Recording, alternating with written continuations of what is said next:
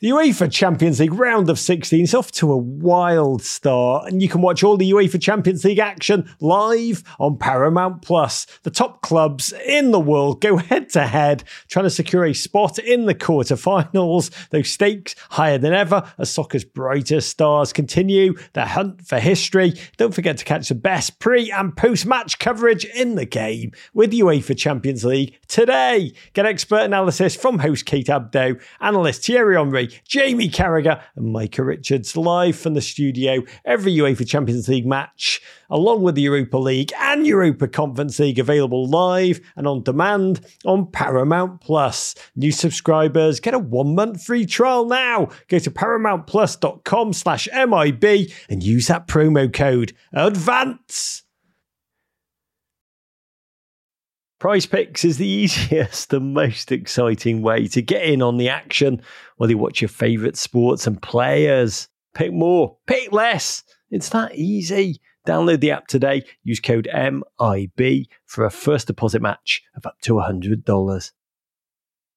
New game day shirts, boom, cashback. Food for the tailgate, boom, cashback. Even buying a round can earn you cashback when you use your debit card with Discover Cashback Debit. Everyone can earn cashback on everyday purchases. Look, in sports, it's hard to predict who's taking the W, but you know what's a guaranteed win? Discover Cashback Debit. Oh, and did I mention there are no fees? Period. I'm telling you, this one is a real game changer. Check out transaction, eligibility, and terms at discover.com slash cashback debit. Discover Bank, member FDIC.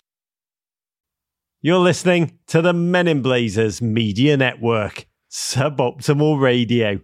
There's a challenge here, but what an arena to do it in. These are things that only dreams are made of in that sense, and how we approach this game is going to be pivotal in, in, in that, really. And we need to look forward and relish this opportunity which we have.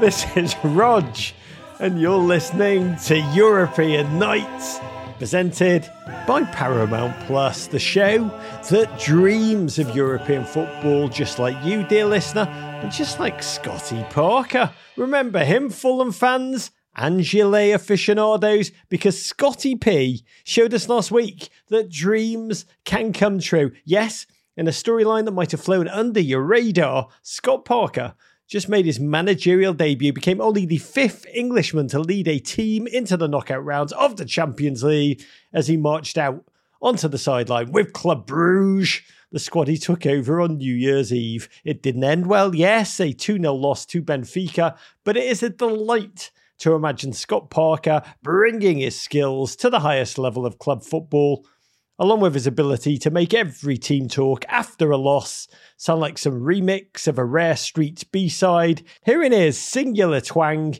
A reminder, if you needed one, what a pleasure it is to have our cherished competitions back in our loving arms. And here's the good news this week, we go again, and here to work through every knot and massage out the storylines to my co host, chief soccer correspondent for the New York Times, author extraordinaire, raconteur, savant, bon viveur, the pride of Yorkshire. It's Mr. Rory Smith. Hello, how are you doing? Oh, Rory is looking for those of you who are listening on your pod machines very, very French today and a very fetching piece of knitwear of his own. But Rory, off the top, cagey opening week of mm-hmm. Champions League football, just the five goals in four close fought ties. But what was your pick of the strikes from last week's action and why? Well, just before I do that, just to make clear, this is my jumper. I do own it, but I did not knit it. I don't want to take take credit for something I leave, didn't do. Leave that to our audience's imagination. At this point, I believe, and I think because of that, they do. You can do anything, Rory Smith. The, I think my, my favourite goal had to be Terry Adeyemi's for Dortmund against Chelsea. Adeyemi looking for an instant response. Look at this run from Brandt against Enzo Fernandez. Solo. Adeyemi into the area, rounds the goalkeeper, empty ah! net. A one-man counterattack that draws first blood. That was, it was a great champion, great counter attack. It was football in its purest essence. It was a man and a ball running at great pace towards a 120 million dollar Argentinian, and then going around him, going around the goalkeeper, who was I think once the most expensive goalkeeper in the world, maybe maybe still is the most expensive goalkeeper in the world, um, and sending the uh, the traditionally named Signal Iduna Park uh, bananas, and that was a great Champions League moment, and it leaves Chelsea on the brink as well because they obviously they've got a second leg as Graham Potter kind of made clear. They they think they can take the game at Stamford Bridge, but Dortmund on the break with a goal to hang on to. That could be a major setback for Todd Boehly's uh, grand experiment in seeing how much money you can spend on a football team in a shorter space of time as possible. I think he's measuring as a control group for success, taking that same amount of money, putting it in a garbage can, and setting it on fire. Which which is better? Which is a greater ROI? But that was a truly astounding way to announce yourself onto the global stage for the 21 year old Adeyemi. The confidence, the touch, the scorching speed, the backflip, a goal worthy of being splashed across some future Dortmund Tifo, scored by a gent who has been linked, amongst others, with Liverpool, which is where we are headed next in this packed episode today. Games and stories are plenty to revel in. And in this all you can eat buffet of action, which we will preview, remember, you can watch it all live on demand where exclusively on Paramount Plus. New subscribers get a one month free trial now by going to paramountplus.com slash MIB. Use the promo code ADVANCE. And now let's jump right into it, Rory. To the football.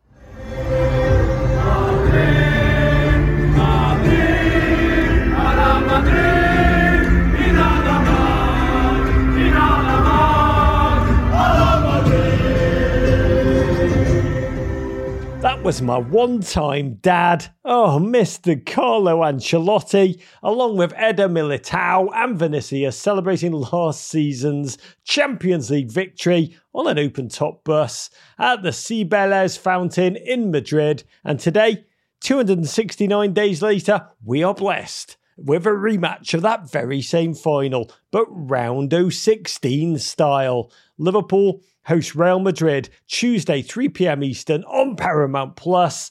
What a different sheen this fixture emits than the one we shared nine months ago in May. Liverpool then, having chased a quadruple for months, were a lean, hungry collective, really a cappella harmonises to a man, undone now by a Real Madrid composed of a spine of virtuistic soloists, Courtois, unbeatable, the hard running of Valverde opening space for the daring Vinicius Jr. and that singular assassin Benzema.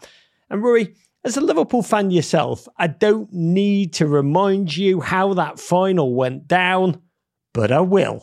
a low drive from Valverde, finding a totally alone Vinicius at the back post in the 59th minute. But this season, things have shifted for both clubs. Let's start in Madrid, where Carlo Ancelotti has so much to solve. Most glaring areas fullback, where Camavinga, signed for his prodigy in centre midfield, has become a routine sight, filling in at left back, and in the forward areas, where they lack a true goal scorer to change things up when Karim Benzema has been injured or unable to crack a defence himself.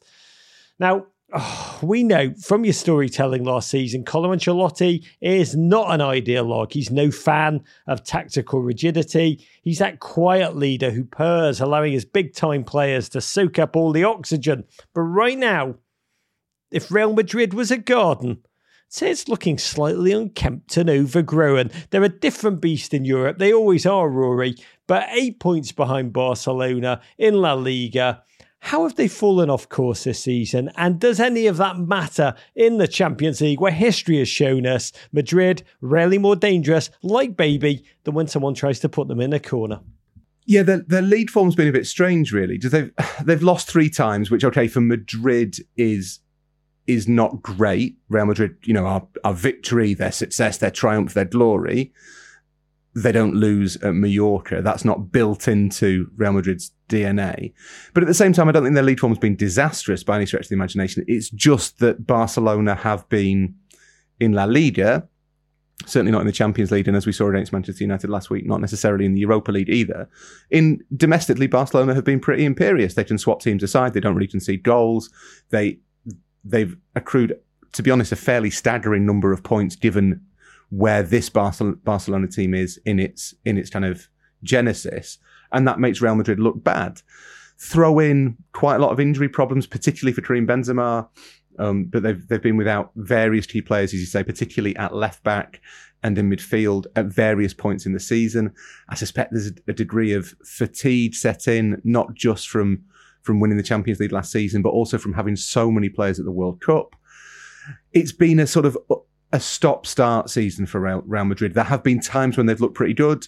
There have been times when they looked a little flat. I think unkempt is actually quite a good word for them, to be honest. I think that kind of sums it up that that it's not that they're not still beautiful, but it, they kind of haven't brushed their hair. And I think that that isn't that unusual for Real, to be perfectly honest. They they aren't necessarily always serene in La Liga. They do have games where they you don't they're elite athletes, so that it it can't possibly be this, but it does look a bit like they forget to turn it on. And it all goes away in the Champions League. That said, last year we should remember it went away in a really weird way in the Champions League because basically Real Madrid were the worst team in all of their games except for periods of about five minutes, at which point they put the opposition to the sword, won the tie, made it through.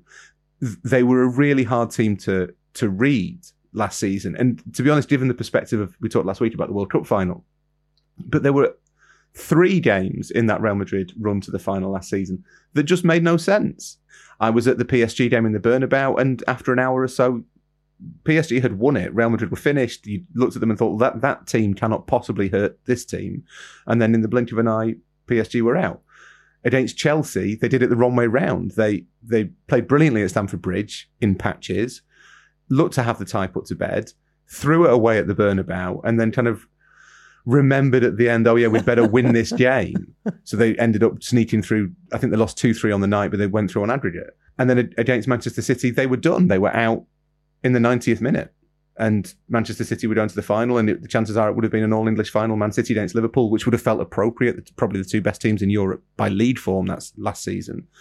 And then suddenly there's Rodrigo, and Real Madrid are in extra time. And throughout that period of extra time, there was only one conclusion, and that was that Real Madrid were, were going to win. But in extra time, they were not the better team. They do kind of defy reason in Europe, and partly because of that, and partly because I think their lead form has been explicable and also not that bad. I suspect that we should expect to see the Real Madrid that we always get when they pitch up oh, at Anfield.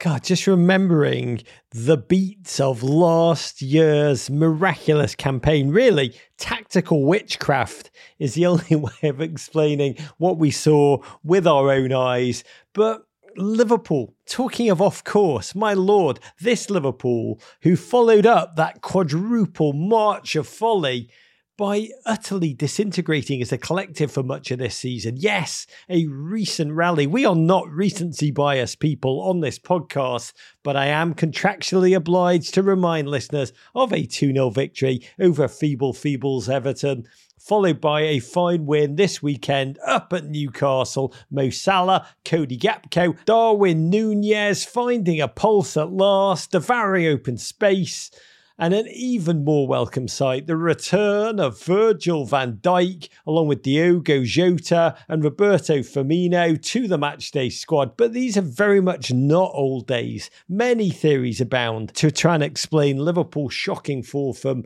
the pinnacle this season, from quadruple chaser to hunted, to mix metaphors. You know, some point to a lack of funds, as FSG have toyed with a sale but look likely to take on investment partners. Other point to the loss of key front office thought leaders like FSG president Mike Gordon and the ex Liverpool sporting director Michael Edwards stepping off. That's led to a lack of position in the transfer market. Others still said that yes, Klopp can build a squad, but he's never been able to rebuild one. Rory, what's your thinking? As to how Liverpool have gone from peerless force to mortal, or in Bant's terms, mid in the blink of an eye it's it's a little bit of everything to be honest. I, I suspect there's a lot of, of, physical fatigue that set in for Liverpool after last season. I think there's certainly a psychological fatigue, and to be honest, you probably see an echo of that in Real Madrid. That it will have taken a lot out of Real emotionally to complete all those comebacks. That might partly explain why they've been a little bit kind of yeah, not not quite as inspired this season. Liverpool are a much more pronounced version of that. They've had injury problems as well. I'm I'm slightly reticent to to use the return of Van Dijk as an to give it its planetary power for the turnaround because a lot of the bad results came with Virgil van Dijk in the team. Um, so it's not like they've been missing Van Dijk and he's back now, so it's okay. I think there, there are other structural issues. I think teams like Liverpool system teams are really susceptible to losing certain players in certain positions, and that sounds like an excuse, but when everything is so sort of finely tuned, it doesn't take much to throw one little thing out, and as soon as one little thing's gone out, I think everything falls apart. That's the that's the vulnerability of teams who are built to play in that one specific way. There's no question that they've they failed to strengthen from a position of strength. Uh, they, I think Klopp probably is rightly being accused of being a little bit too loyal of maybe not seeing the need to refresh as early as he should. And I think that's all come together. And and what you've got is a team that, when it functions fully, is irresistible and powerful and incredibly impressive, but kind of like a Formula One car, when when one little part isn't working, the whole thing just kind of grinds to a halt. And that's that's been my impression of Liverpool this season. I'd be again reluctant to say that the last week or so indicates a turnaround. They have had patches this season where they've won a couple of games. I think they won four either side of the World Cup, and they haven't been able to sustain it. The challenge for Liverpool is sustaining it. And to be perfectly honest, the challenge for Liverpool really is sustaining it against Crystal Palace in the lead. I think whatever they get against Real Madrid is is a is a colossal bonus. I suspect certainly at Anfield they'd probably take not being beaten heavily at this stage. There have been signs against Everton and Newcastle that they may be finding a bit of rhythm again, and that's where the seed of hope is. But Real Madrid is is Real Madrid, and although they have absentees, they have injuries, they're not quite in gear themselves. The contrast in which gear each of these teams is in is still pretty stark. So Liverpool, I guess, will have to hope that seeing Real confronting the ghost sparks something into life. I'm not 100% sure that's actually how football works. Oh, but by the way, you've just absolutely informed my understanding of Everton's season by talking about Real Madrid and Liverpool being exhausted by just incredible feats past. The drain, the shattering emotionally, mentally escaping relegation in such dramatic terms last season. That's what's done Everton in and why they have to escape relegation again this season. God bless you, Rory Smith. I'm always learning. Roll on Tuesday, a fascinating and complex two legged tilt awaits. So much history, so many ghosts, so much previous in this one. The Champions League really is the everything for these two teams in seasons past when their league campaigns haven't panned out We'll see if it is again. That one, Tuesday, 3 p.m. Eastern Time. We'll be back to go deep on the incredible journey of Europe's most informed number nine after a quick break. The UEFA Champions League on Paramount Plus enters the knockout phase where Messi and Mbappe form a show-stopping dream team. Unstoppable in Paris. America's shooting stars shine bright. What a hit! And all the top clubs from Manchester to Munich are on the hunt for some hardware. Oh, that is beautiful. Because on this stage, winning is all that matters. Stream every UEFA Champions League match live, exclusively on Paramount Plus. Prize Picks is the best way to get action on sports in more than 30 states across the country, including so many of my favourites California, Texas, and Georgia. Godspeed, Georgia.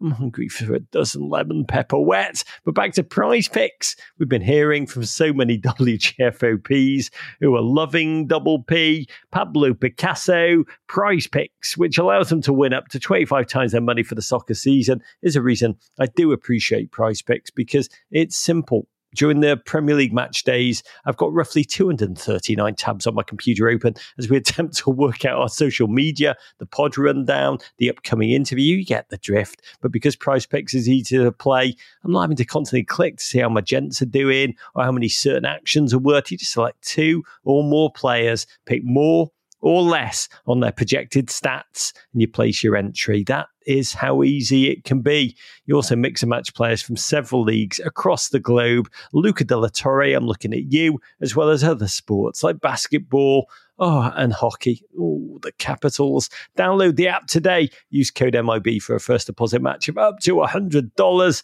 It's promo code MIB. Prize picks. Pick more or pick less. It's that easy.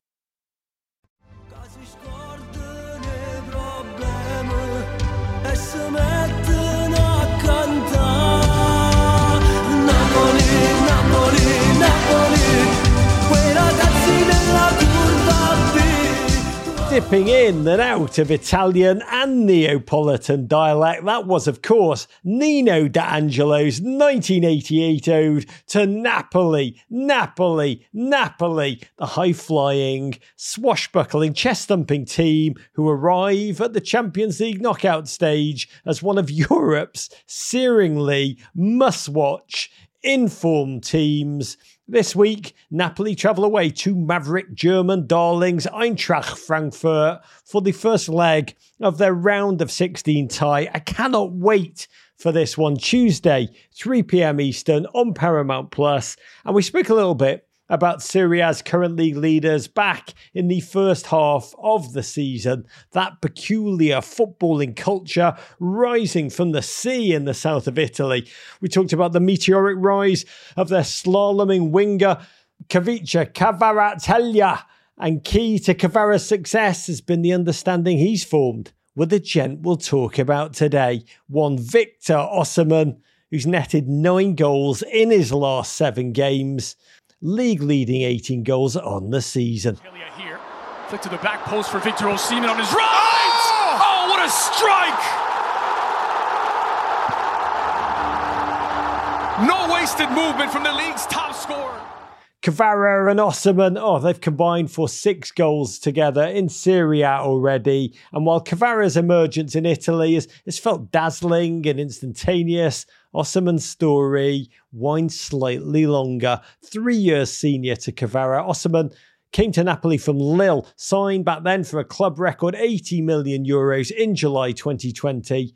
But long before he became Napoli's number nine and the most expensive African player ever, Osimhen's life was one of struggle. He grew up in the town of Ojota in the outskirts of Lagos. The defining feature of that area is the old landfill, nestled in the pocket of the interchange of two of the city's busiest expressways, is the continent's largest waste dumping area, sprawling across a hundred acres, creeping closer and closer to the settlements around it as Lagos undergoes exponential growth. 10,000 pounds of waste arrive at Old daily, piling into pyramids of refuse, where over a thousand Lagosians come to salvage and sort recyclable waste These these were Victor Osimhen's stomping grounds, an area, in his words, they don't promise you anything. No one wants to give you anything. You have to work for everything.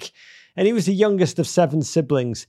Victor said he worked tirelessly after the passing of his mother when he wasn't running alongside cars selling water on the nearby expressway. He lived on the nearby football pitch, that of a community club, Peric FC a humble dirt pitch from which you can see the teetering mounds of Olusosun lurking in the distance. So, football from the very beginning was the make or break for Victor. He was mentored by an academy, Ultimate Strikers, made the life altering decision to take the nine hour car trip to capital city Abuja for the Nigerian team's 2015 Under 17 World Cup Open trials. He joined that team, with which he'd eventually win the tournament in Chile, break the Under 17 World Cup goal scoring record along the way. And Rory, in this moment, a 17 year old player with immense talent but absolutely no safety net, no institutional knowledge, no support resources. How much of a small miracle is it that he didn't slip through the cracks? What what are the structures that can locate, identify, and process an individual like Victor Osimhen? Well, yeah, I mean, it is a miracle to be honest. I guess that there would have been some support from the Nigerian Federation to help him, because he wouldn't have had an agent necessarily, and you'd hope that at United Strikers they would have some kind of safeguarding measures in place to allow their players to to take chances to join European clubs because ultimately that's what all of those academies are there for. That's what they're trying to find. They're trying to find the next player they can they can export. They're trying to give those kids a chance. And you know, there's a couple of them that are quite famous now. Generation Foot in Senegal that I think players like Sadio Mane came through. They seem to have a kind of connection to Metz, the French team, as the place that they know they can place their best players. Whether that's the case with every academy in Africa, I'm not sure. And as you say, Osimhen's story is almost so extreme that it's it's remarkable that he's basically made really good choices throughout his career. You know, he at, at, that World Cup, the 2017 World Cup, that those games are attended. I guess you'll get some local fans who go to watch. You'll get you know interested observers. You'll get family members of the players taking part, but mainly the people there are scouts. There are loads and loads of scouts and agents at those games because they are all looking for the next big thing. I think we've just had the South American Under 20 Championship, and that'll be similar. That you know there are people there just watching for clubs, for agencies, for for uh, kit manufacturers, for Adidas and Nike and Puma and the rest of them. They are looking for talent. They're looking to see who who is coming next. And Osimhen will have had, as you say, because he scored so many goals, he will have had countless offers, not just from clubs, but from from agents as well, some legitimate, some not, uh, to look after him, clubs wanting to sign him. And he chose Wolfsburg. And I think, although it, it never really happened for him at Wolfsburg, that that probably was was a really sensible choice to make. That you go into that German system, you know you'll get you're, you're you're going to get that modern footballing education but also i don't think it's quite as rapacious it's not quite as quick turnaround as it can be in other countries and that i suspect really helped Osimhen's development yeah, the Wolfsburg experience was fascinating. You can look online and see video of a teenage Osimhen, soft spoken, humble, long from filling out his wiry frame, really left the pitch for the place to do his talking. As a striker, who is your role model? Um, Didier Job. Mm.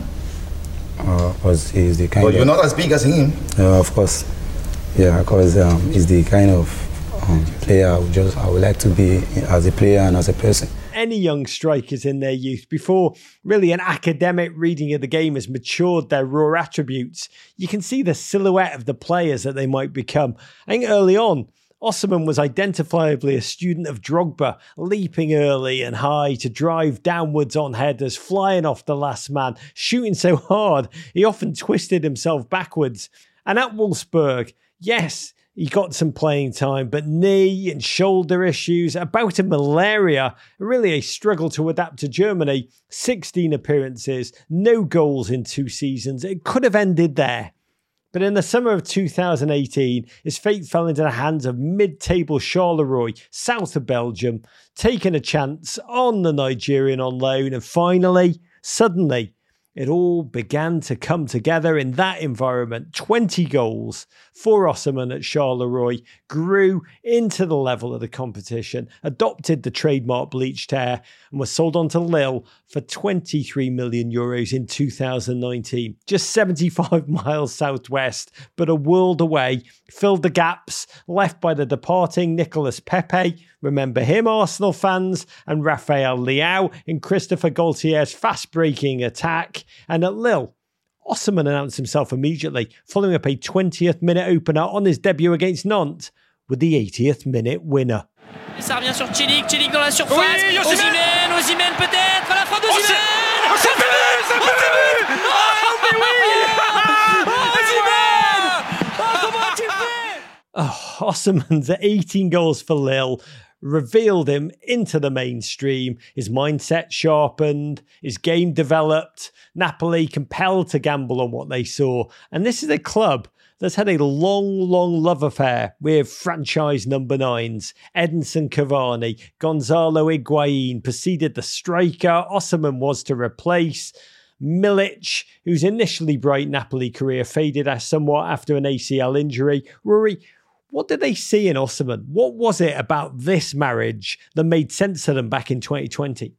I think it's probably two things. One is is the the, the talent that he'd shown first at Charleroi and then at Lille. That you know he was by that stage one of the most in demand strikers in in Europe, certainly the most in demand striker in France. And I suspect actually that thinking about it, I suspect that English teams might have been put off by what happened to Nicolas Pepe at Arsenal. That they might have wondered okay, we're not sure, just for the time being, whether Lille is a reliable guide to how this is going to go. And by the way, that is how knee jerk and conservative yeah. and reactive football is at elite levels, which I always find staggering. Well, it's ridiculous, but I, I, they'll know that Lille are difficult to deal with because they held on for a huge price from Arsenal, and they, they may well have thought, okay, look, we need to see this guy somewhere else. But you know, if you're Manchester United and you're watching him, because they will have been watching him, you don't end up scoring that many goals in France without every club in the Premier League watching you. they will have thought, look, we're not sure if this guy's ready for us yet, so let's let him go somewhere else. And Napoli, I think, will have seen the speed, the finishing, the power of his finishing, the smartness of his movement, the the way he drags defenses around all of that stuff, and they'll have thought, as you say, this is a club that knows obviously knows number 10s, but it also knows number 9s. And the other thing that I think is crucial is that Napoli would have realised there is resale value here. That if we sign this player for what for Napoli is a huge amount of money, and he has two or three good seasons, we will make an absolute fortune selling him to England. And I think that was the risk they were they were more than happy to take. Napoli, it needs to be said, not a straight line to glory. There have been regular injury struggles. This is a man who has battled thigh strains, a terrible face bone fracture, a shoulder dislocation, just elaborate muscular strains, two long spells out with COVID. But at Napoli, Osimhen also had the space to grow into the identity of the team, to learn about himself. And what seemed to click into place watching Victor in Napoli in this moment was oddly learning how to slow his game down to not try and be a 90 mile per hour player for 60 good minutes, but a 60 mile per hour player over the full 90, capable of hitting 100 when it matters. And as Napoli has shed long-time starting 11 stalwarts in Mertens, Koulibaly and Insigne, Osimhen has risen to fill that vacuum, risen to prominence in a dynamic, high tempo, purposeful attacking system capable of controlling matches, counter pressing, dispatching blindingly fast attacking moves. Napoli are now 15 points clear at the top. 15 points. The city of Naples watches mesmerised, we're breath baited for Spalletti, Osimhen, Kvara and company to bring home their first league title since 1990. Rory, watching Osimhen has been really an honour this season. A new goal scoring gear this gent has found, a wonderful partnership with Kvara, a mutually appreciative relationship with the Partenopei, the Napoli diehard fan base. But what's different about Napoli this year? And leaving aside how that city might slide into the Gulf of Naples celebrating a Scudetto, they should be considered a real genuine contender in Champions League as well, right? I, yeah, absolutely. I, I think Napoli, it feels too much to say they can win it because I think to win the Champions League, you probably need to have more experience in the latter stages of the Champions League than Napoli currently have. That you that there's a sort of there's a wisdom that comes from having spent three or four seasons, maybe, in the quarterfinals, the semi-finals. There, there are so many obstacles and such elite teams standing in your way who are so canny, so knowledgeable about how to get through two-legged ties. Napoli don't really have any of that. On the plus side is the fact that I think they're probably the best team in Europe. They they are. I mean, sweeping Serie A aside, as you said, they they play this dynamic, very adaptable, very versatile football. You know, we talked earlier about Liverpool as a as a kind of pure system team who who've fallen apart because one element of the system wasn't there or wasn't working. Napoli don't really have that issue because Napoli will change depending on their um, on on the components that are available to Luciano Spalletti. They they score goals. They don't concede many goals. They've recruited brilliantly. I mean, I don't think anyone thought that Kim Min Jae would be when he when, when they signed him from Fenerbahce in the summer would be a natural replacement, maybe even an upgrade on Kalidou Koulibaly. But he has been absolutely superb no, literally nobody had heard of Kvaratskhelia. In the months since he has come onto the scene, people are saying, oh, you know, such and such were watching him. That Juve have claimed that they had a deal in place to sign him at one point. Everton are always in for yeah. those players. We find out years later. Everton were watching him when he was in, in Rubin Kazan's B team. Uh, yeah, Na- turned him down. Napoli, Napoli did the deal. They had the courage to do it, even if even if everybody else was watching him, they had the courage to say, actually, we will do this deal. It was a strange deal because he was he wasn't at Rubin, he was at Dinamo Batumi, um, back in Georgia because of the war. But Spalletti's not just recruited his way into this situation. He's he's got a tune out of players who've been there for a little while. He's found a real balance. He's you know, and added Andre Frank and Anguissa, who who looked a little bit adrift in the Premier League at Fulham, but has turned into a superb midfielder for Napoli. He's um he's he's turned Hirving Lozano into a genuine attacking threat, which we knew he could be Lozano, but but he'd not really shown that before this season, particularly. And at the centre of it all, I think is Osimhen, and that the Spalletti's great kind of gift to football, if you want to call it that, is the false nine. Luciano Spalletti was the first manager to play with a false nine. He ran out of strikers at Roma, and he decided that the best way out of it was to play Francesco Totti on his own up front um, but asked him to still drop into those spaces that he would traditionally occupy as a 10. And thus was born the most misunderstood role in all of football. And also what has become a synonym for, for rubbish striker, that now when, when you have a striker who doesn't score goals, people assume they are a false nine, when in fact they're just a bad nine. But Spalletti inve- invented that system in its purest form. But he's also got this great track record with with turning strikers into goal machines. And we've seen that with Osimhen as well, that he's taken a forward who had ample talent, who had all the raw ingredients. And Spalletti has has tunneled them and fine-tuned them and turned him into this almost complete centre forward. His idol as a kid, I guess, fairly predictably, was Didier Drogba. And although they are stylistically, I think, quite different, their, their strengths are different, they have that same sense of complete package about them. And simply having a player like that, if, as you say, Osimhen can make sure there are, there are no more ill-timed injury issues in the next sort of three months, having a player like that in the Champions League with a fair wind gives you a chance because I'm not sure there is an outstanding team this season among the traditional elite. You know, PSG obviously lost to Bayern last week, but Bayern look a bit shaky domestically. Manchester City are the favourites and with good reason, but they're not flawless this season. And th- th- there are times when you look at City and think they look, obviously they've got their own striker who's quite good, but they look kind of defensively vulnerable. I think it's not impossible. I think it will depend a little bit on the draw in the quarterfinals if they make it through. They've got to beat Eintracht Frankfurt first. But Napoli could certainly be looking at the semi-finals as a realistic ambition. And I and there's a there's a Champions League winning manager who I know who always said that his job was to get a team to the semi-finals of a competition. Because once you're in the semi-finals, anything can happen. As long as you get there, that's the manager that's the manager's task. And I I think it's not unreasonable to think that Napoli might make it to the semi-finals. Who said that? Uh, one of Everton's greatest ever managers, Rog. Gordon Kendall. Uh, a former Champions League winning manager, actually, Rafa Benitez. His job was getting us to 17th place. This is a version of European Nights which is just filled with memory and trauma. But this game, Napoli hosting Eintracht Frankfurt, roll on Tuesday, 3 p.m. Eastern Time. It will be where? Only on Paramount Plus. Osimhen's opposite number, it should be said, Randal Kolo Muani, another prodigy from that Paris Bondy suburb, known for producing a certain Mr. Kylian Mbappe. He's bounced back from World Cup final heartbreak with real personality. Four goals already in 2023, bringing his total to 10, uh, scattering in 12 assists on the season, leading Frankfurt to slap a nine figure price tag on the young Frenchman. Napoli Frankfurt, a modern number nine jewel for the ages. Again, only on Paramount Plus. We'll be back to talk about a more prodigious European talent after this. The UEFA Champions League on Paramount Plus enters the knockout phase where Messi and Mbappe form a show-stopping dream team. Unstoppable in Paris. America's shooting stars shine bright. What a hit! And all the top clubs from Manchester to Munich are on the hunt for some hardware. Oh, that is beautiful. Because on this stage, winning is all that matters. Stream every UEFA Champions League match live, exclusively on Paramount Plus.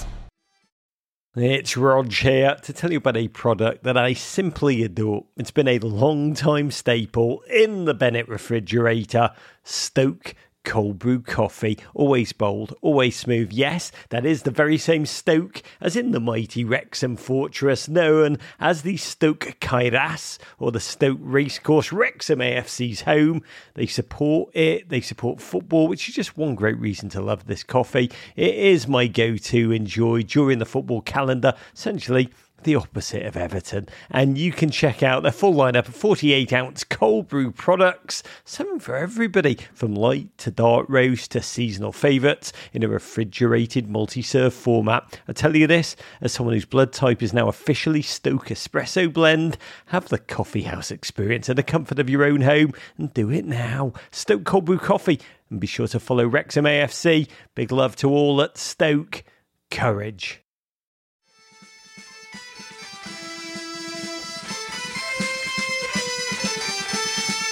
Allez, allez, allez, jouer. Tous avec vous, les jaunes et verts d'un seul élan. Et sur un seul air.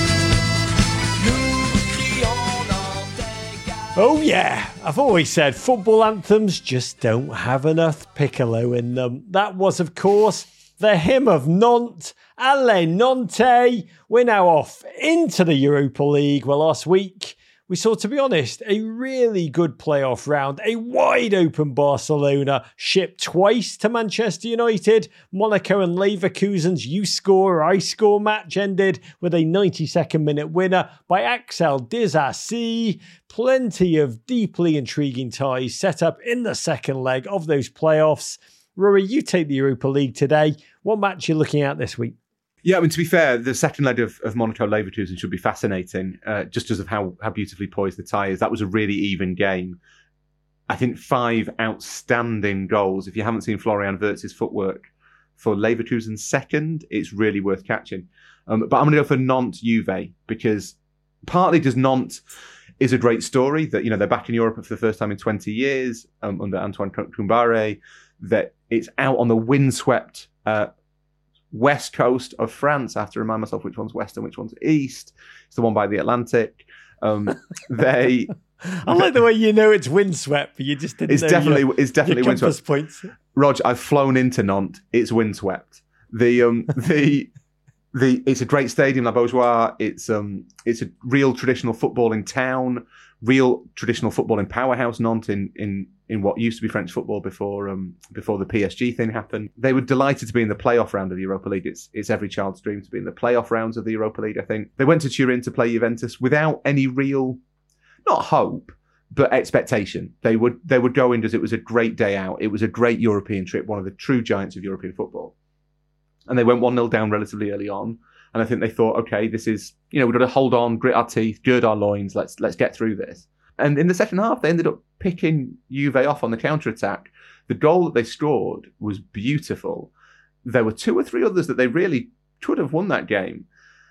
And it, it sets it up perfectly for a return on the windswept coast of Western France because Nantes could go through. And if Nantes go through, that is yet another disaster for Juventus in a season that is becoming a real kind of horribilis for Massimiliano Allegri, for all of the members of the board who've already resigned.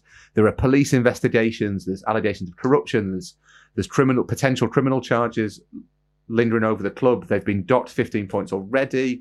They're having a bad time of it, Juventus, and Nantes could make it significantly worse. I am so here, and I'm frightened by just how much I am here for Juventus's Europa League misadventures. That I derive so much joy. Uh, honestly, a shameful amount. It can only be a shameful amount of joy from that. But none. What a team. What a rich heritage. A team that gave French football Marcel Desailly, Didier Deschamps, and of course, the one they all talk about across France when they think of this team, Alejandro Bedoya.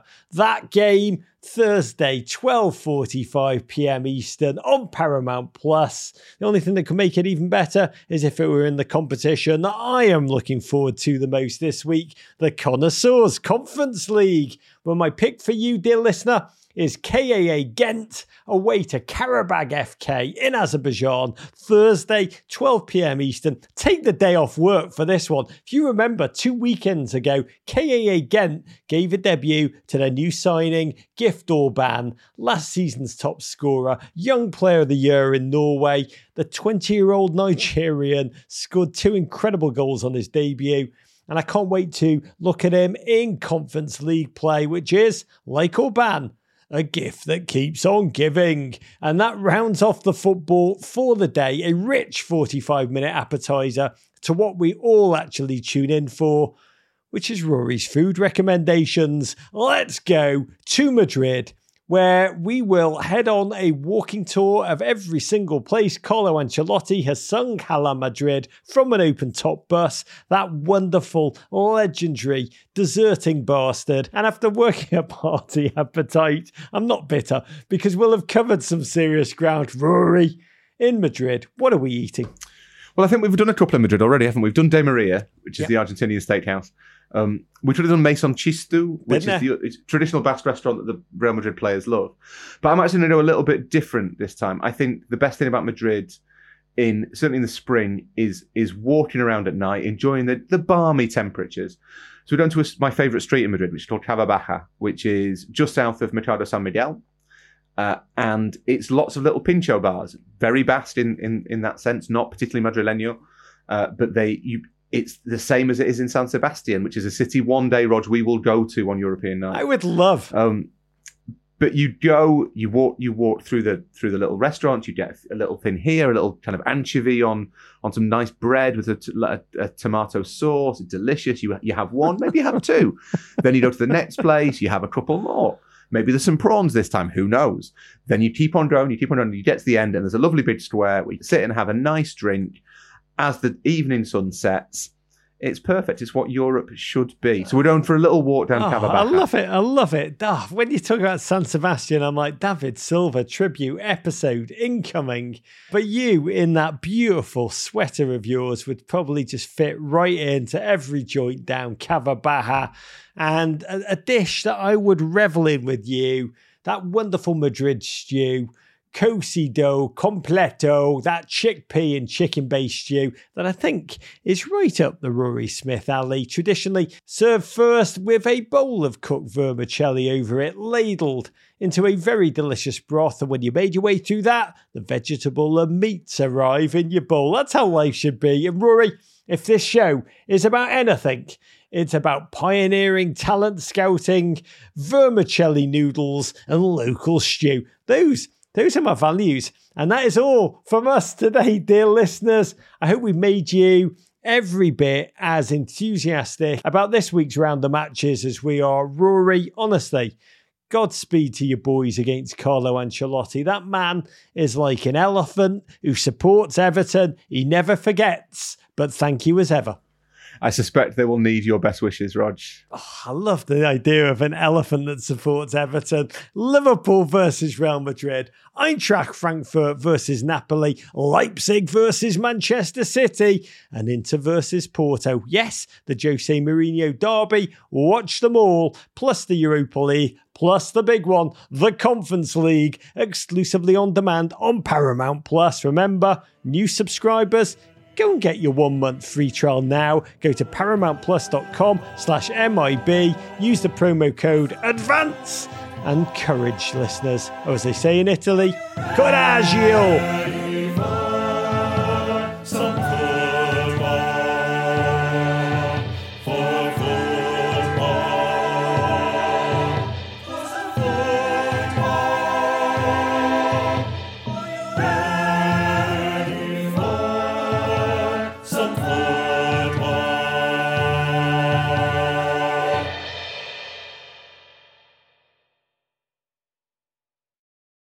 Hey, Prime members, you can listen to Men in Blazers ad free on Amazon Music. Download the Amazon Music app today.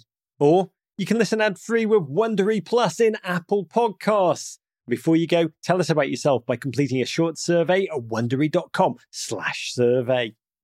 Yo, Trey. Yeah, Kevin, what's up, man? I was just thinking, what would have happened if Drew Brees didn't fail his physical with the Dolphins and ended up playing under Nick Saban in Miami? There's a good shot the Fins establish a dynasty. Tom Brady and Bill Belichick probably don't become goats, and Tuscaloosa doesn't become the center of the college football universe. That's the butterfly effect for real. Hey, I'm Trey Wingo. And I'm Kevin Frazier. We're teaming up on a new weekly sports podcast from Wondery, Alternate Routes. As former Sports Center anchors and current sports obsessives, we're consumed by all the what if questions that make being a sports fan so excruciatingly fun. If you're like us, then you also live and die on the fallout from every drop pass. Or play call. Intercepted at the goal line by Malcolm Butler. Sorry, Marshawn, still too soon. Each week on Alternate Routes, we'll take a flashpoint in sports, break down what actually happened, then explore every alternate scenario and the ripple effects it would have caused. Follow Alternate Routes on the Wondery app or wherever you get your podcasts. You can listen early and ad-free right now by joining Wondery Plus.